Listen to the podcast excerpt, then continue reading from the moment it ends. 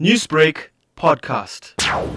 Shikwambana was arrested on Monzo and subsequently appeared in court where uh, he was remanded in custody for a formal bail application wherein he was granted 1,000 rand bail and he will be appearing again on the 27th of January 2021. And the name of the charge that he's facing? It's theft. Colonel, can you explain to us the process and the investigation that led to his arrest? He was arrested a few days after the matric uh, paper was leaked. There have been reports that the man worked for a company that was printing these exam papers. Would you be able to confirm this? Yes, he does work for a company which has been contracted by the Department of Basic Education to uh, print the matric exam papers. How serious of a crime is this? It's a very serious crime. The matrics are writing um, all over the country, and a leak uh, subsequently disadvantages the other kids. The uh, investigation into the other papers that were leaked is still underway.